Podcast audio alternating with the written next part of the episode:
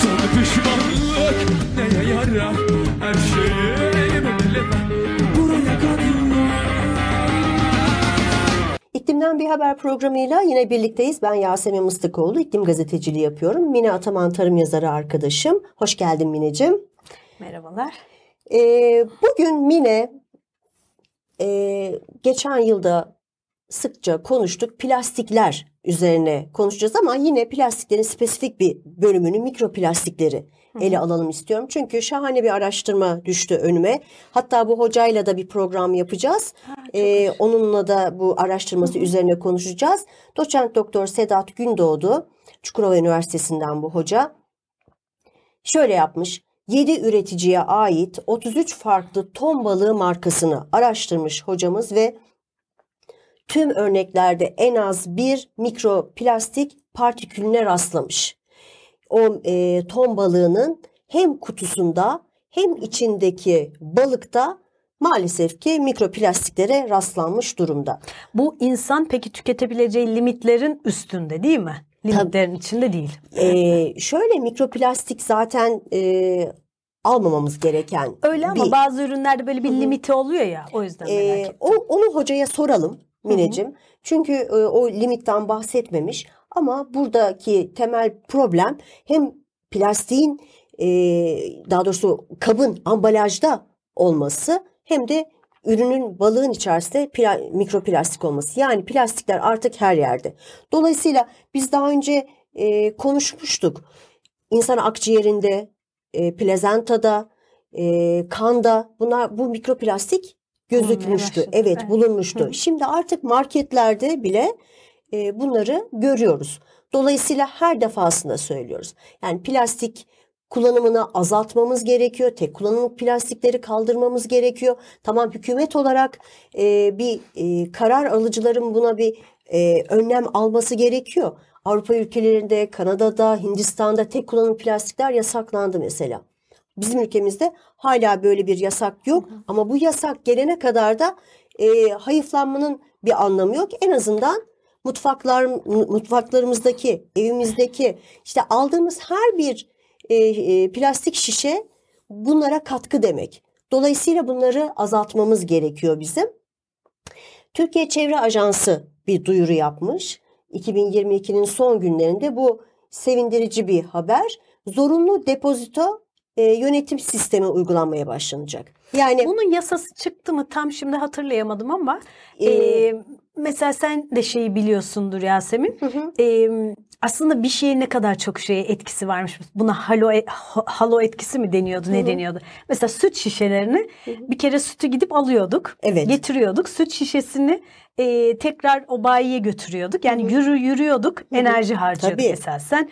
O süt şişesini tekrar tekrar kullanmış o kasalara oluyorduk. yerleştiriyorduk. Onlar Değil mi? derlenip toplanıp Yani, oluyordu. hani, Bizim e, yaşımız buna yetiyor da aynen, e, e, yeni E, jenerasyon bilmiyor tabii bunu. Esasen bunu mesela şimdi yurt dışında filan yeni yeni böyle plazalarda bu sefer tası başladı.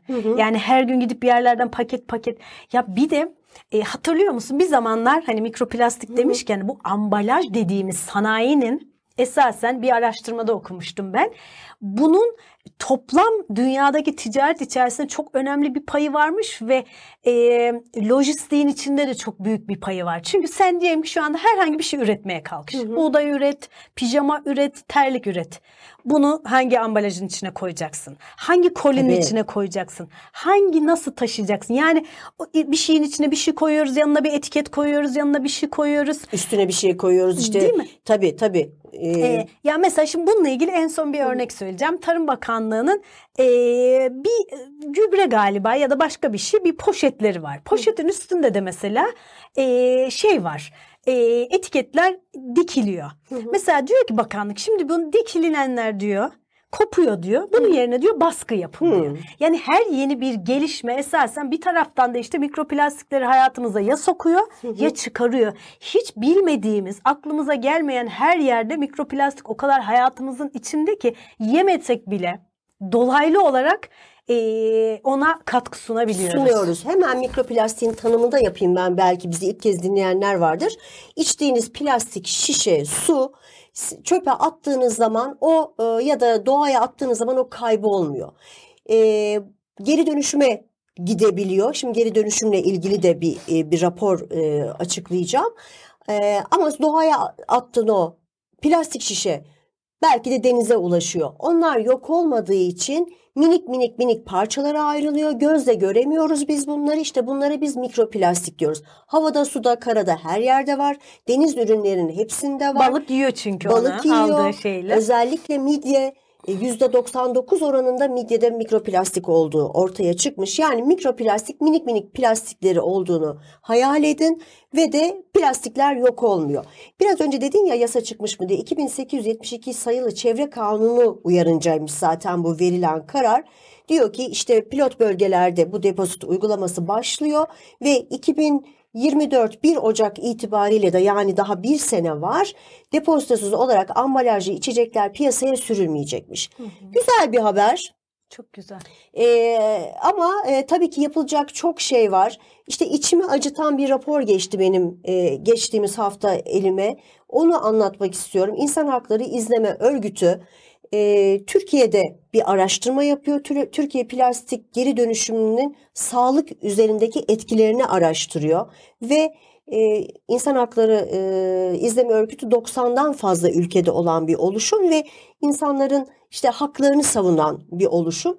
Dolayısıyla e, Türkiye'ye gelmişler ve Türkiye'de Adana'da özellikle çünkü bu Mersin limanına gelen çöpler var yurt dışından. Avrupa'dan gelenler, Avrupa'dan. tabii. Neden geliyor bu çöpler? Yeniden işlenmeye, dönüştürülmeye. Çünkü bu çöpleri 2018 yılına kadar Çin alıyordu. Çin 2018 yılından almamaya karar verince lojistik gereği Avrupa Birliği ile olan ilişkilerimiz ve de Türkiye'nin OECD ülkesi olmasından dolayı bu çöpler Mersin Limanı'na oradan da Adana'ya geliyor ve e, onlar işleniyor Güya işleniyor. İşte bu tesislerde araştırma yapmışlar. O tesislerde çalışanlar ve o tesislerin yakınında oturan insanlarla röportajlar yapmışlar. Çok çarpıcı sonuçlar var. 9 yaşında çalışan çocuk var. İşte bu tesisleri istemeyip de 300 kadın im- imza toplamış mesela. Onu belediyeye götürmüşler. E, tesis sahibi tarafından tehdit edilmiş kadınlar. E, bu çalışanlar asgari ücretin altında çalışıyorlar. Her birinin sağlık problemi var. Yani biz bu plastikler aman canım dönüşüyor dediğimiz zaman aldığımız her bir plastik şişenin orada 9 yaşındaki çocuğun sağlığının bozulduğunu lütfen düşünelim. Çünkü bu plastikler zaten dönüşmüyor. Plastiklerin %9'u dönüşüyor. O e, kaliteli plastikler dönüşüyor. Aynen. Ve maalesef ki Türkiye'deki bu e, ruhsatlı firmalar aslında 2022 Nisan itibariyle Adana'da 167, İstanbul'da 232 tane ruhsatlı plastik tesisi varmış. Bir de ruhsatsızlar da var. Bunların her birini Çevre Bakanlığı, işte Tarım Bak e, Teknoloji Bakanlığı, Sağlık Bakanlığı yönetmeliğe göre kontrol etmesi gerekiyor. Bu sonuçlardan sonra e, İnsan Hakları Derneği bu son- sonuçlardan so- sonra tüm bu e, şeylere, kurumlara sorular sormuşlar. İşte e, küçük çocukların çalıştırılmasını sormuşlar. Oradaki e, insanların çevrede yaşayan insanların sağlık problemlerini sormuşlar. Belli bir mesafe olması gerekiyormuş. Bu tesislerin e, evlerden, yerleşim yerlerinden uzak olması gerekiyormuş. Bu soruyu sormuşlar Mineciğim. Verilen cevaplar var raporda. O kadar yetersiz ki. Hepsi ne yapmış biliyor musun? Beş soru var. O soruların hepsi altına özellikle çocuk küçük çocukların çalıştırılmasının altına yönetmelik maddelerini yazmışlar. Yönetmelik maddesine göre şu yaştaki çocuk çalıştırılmaz. İşte bu Çevre Bakanlığı tarafından kontrol edilir, Çalışma Bakanlığı tarafından kontrol edilir gibi sadece yönetmelik maddelerini yazmışlar. Aynen. Yani ya insanlar ne diyor biliyor musun? Ben cezamı ödedim. Bak ben sana daha e, ironik bir şey anlatayım. Üç gün önce şu benim kadim dostum var ya Enes seninle ortak.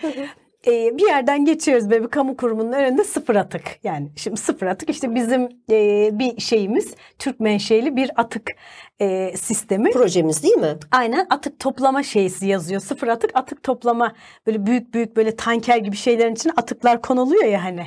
işte kompost ünitesi, işte toplama alanı bilmem ne. Dışını da güzel gözüksün diye böyle hani kötü çirkin gözükmesin diye bu yeşil çitler gibi plastikten yapılan Evet, biliyor evet, musun? evet. Onunla sarmışlar. Ya dedim ki ama yani hani iyi niyetliysek o zaman bunun dışı hani astarı yüzünden zaten şeye gelmiş, pahalıya gelmiş bir şey. İçeride atık dönüştürüyoruz, dışarıda devasa yeşil plastiklerle kaplamışız. Niye Kaplıyoruz. güzel gözüksün diye. Evet yani e, Özet bu yani Öz- Türkiye'nin bakış evet, açısı. Türkiye'nin özeti bu ama biz bunları hak etmiyoruz. Bizler bu programı zaten bu yüzden yapıyoruz. Bildiklerimizi aktarmak için yapıyoruz. Mikroplastiği anlatalım ki plastiklerin yok olmadığını, bu plastiklerin yediğimize, içtiğimize, çocuğumuzun sütüne, kaymağına, peynirine alabiliyorsak, karış, ne yiyorsa ona karıştıran lütfen plastikleri ülkemizde yasaklanana kadar kendi kendimize yasaklayalım. Ee, kağıt Tabii. bardak kullanmayalım. Yani bunu bizler yaparsak kendimize yapacağız. Çocuğumuz için yapacağız. Aa ülkede yasak değil diye e, bu bir savunma değil. Dolayısıyla e, ben tekrar rica ediyorum bu programın yapımcısı olarak, ortağı olarak e, bu programı konuştu. bu programı dinleyenler lütfen en azından evimizdeki bir plastik alışkanlığından kurtulalım diyorum. Mineciğim programı kapatmak gerekiyor. Çünkü e, hocamızı alacağız tamam, tamamdır. bir, bir Tamam. sonraki programa. E, var mı bu konuda son söyleyeceğim bir şey? Hiçbir şeyim yok. Burada yeşil yıkama yapmayalım lütfen. Tamam. Evet bunu da son söz olarak söyleyelim. Haftaya görüşmek üzere.